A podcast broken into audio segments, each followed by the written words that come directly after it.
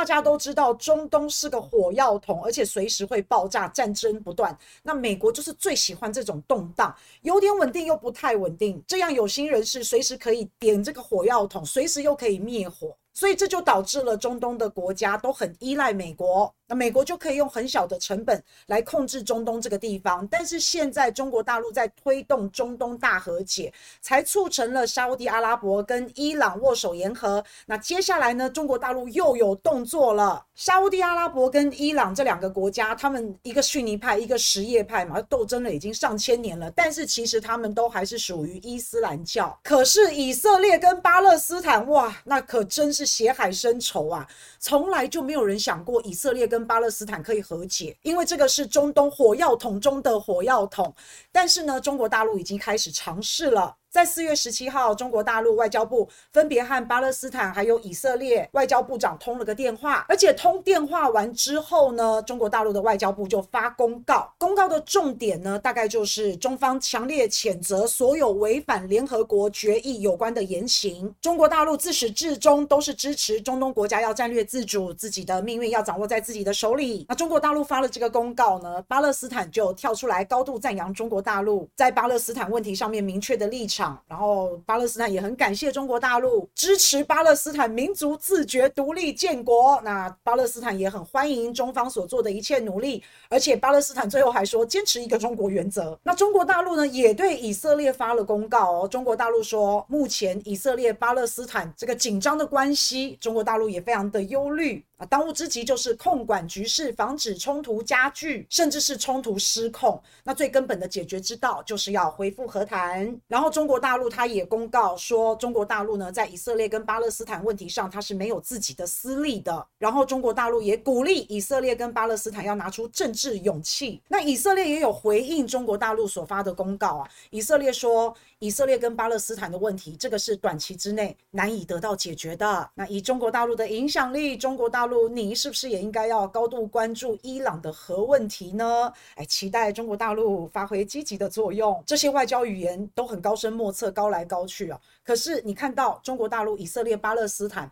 他们三方所发的公告跟回应，其实一目了然，算是非常的清楚明白了。反正中国大陆就是出手要介入以色列跟巴勒斯坦问题。那中国大陆也表明了，哎，我在里面没有个人的利益哦，我没有为了一己之私哦，我就是希望你们以色列跟巴勒斯坦能够和好，就这样而已。啊，中国大陆只是想要单纯的当和事佬，我没有要去干涉你的内政，我也没有要去侵略你们的国家。那以巴勒斯坦这边来说啊，他对中国大陆的介入。他的态度是还蛮正面、蛮积极的，也感谢。那以色列这个方面呢，他回应中国大陆的是，短时间之内这个问题不可能解决啊。中国大陆，你去管管伊朗的核问题吧，你不要来管我家的事啊，这就很有趣了。那在中国大陆调停完。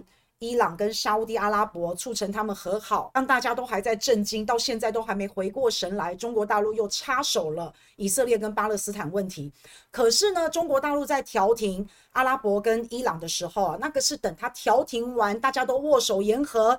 才公布，可是中国大陆调停以色列跟巴勒斯坦问题才刚刚开始，八字都还没有一撇，怎么就开始急急忙忙的宣布呢？而且以色列根本就不接受和谈嘛，以色列自己都讲了，他跟巴勒斯坦的问题短时间不可能解决，那中国大陆一定也知道，以色列巴勒斯坦短时间根本不可能和解，那为什么中国大陆要在这个时候就昭告天下？其实主要一定还是要让全世界知道，大陆是很友善的。中国大陆的态度是世界和平、天下为公。那以以色列的实力，它是完全碾压巴勒斯坦的，而且以色列的背后是有美国在撑腰的。以色列在中东这么多场战争，它几乎没有输过。美国插手，以色列包赢呐、所以以色列根本看不起巴勒斯坦。巴勒斯坦，你这么弱，你凭什么跟我谈合作？你凭什么要跟我谈和谈呢？我后面还有美国撑腰，我才不要跟你交流，我才不要跟你和谈呢。以色列觉得自己高，巴勒斯坦低，所以他们根本就不在同一条天平线上面。这没办法，这就是国家实力嘛，对不对？拳头大才有公平可言。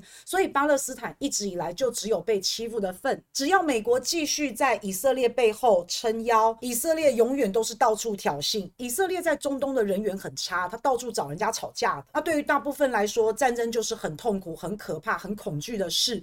可是对某一些人或是某一些国家来说，战争是有红利的。战争是有利益的。如果你曾经吃到战争的甜头，你享受到战争的红利，你没有打败过，没有吃过一次败仗，这些人永远学不到教训，这些国家永远不可能接受和平。现在中国大陆的目标就是要推动和解，现在是针对阿拉伯国家。那虽然说呢，以色列跟巴勒斯坦的冲突短期内不可能解决，但是。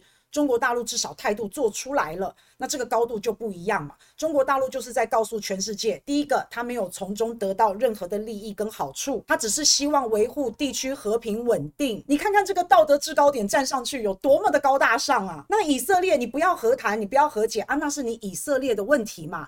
但是中国大陆说要和平，那这绝对没有问题的。反正大陆现在就是要创造自己的人设跟形象，要给全世界感觉它就是一个散播欢乐、散播爱、维护世界和平，而且有风度、有度量，还乐于助人这样子的一个人设。然后顺便也让大家来看看到底是谁不愿意和解，到底是在谁拒绝以色列巴勒斯坦的和平？那大家都看在眼里，全世界也看得清清楚楚。那这就是中国大陆的目的目标。所以调停以色列跟巴勒斯坦哦，八字还没有一撇，人家也不要和平，但是中国大陆。他就先发布公告，那反正巴勒斯坦、以色列、中国大陆，你们三方呢都发表公告，都回应彼此，那全世界都在看。中国大陆其实并非要把那中国大陆的人设建立好了，大家觉得他不自私、爱好和平、乐于助人，也不会控制别人，然后也都很友善。中国大陆想要占据道德制高点，想要以德服人，才能做老大，那大家才会愿意追随嘛，才会团结在你之下，才会以中国大陆为核心，才会重视中国大陆说的话。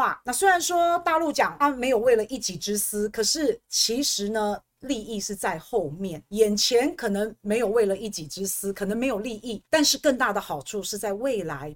中东如果一片祥和，美国武器就卖不进去了。以后大家要寻求的就是中国大陆的保护。美国的航母可以开到中东，中国大陆的航母也可以开到中东。一旦中东有事，中国大陆的航母去绕个两圈，此情此景可能在未来真的会发生哦。而且中国大陆的武器 CP 值高又便宜，服务好，态度周到，他又没有要管你你的内政，他也没有要控制你，更没有要侵略你，也不会每天弄得你打打杀杀。这个就是中国大陆现在在中东的布局。而且中东反正已经不再听美国的话，也不想要听美国的摆布，所以以色列你自己要小心哦，因为中东现在开始大和解的气氛越来越浓厚，那以色列你的压力就很大喽。你靠着美国撑腰，你和所有人都吵架，现在有一个小小的机会之窗，你要为自己的未来想一想。也很有可能中国大陆现在提供这样子的一个机会，好言相劝，先君子后小人，啊，是你自己不愿意和解的哦。那最后呢，所有人联合起来弄你的时候啊，你就不要叫哦，有可能是先礼后兵哦。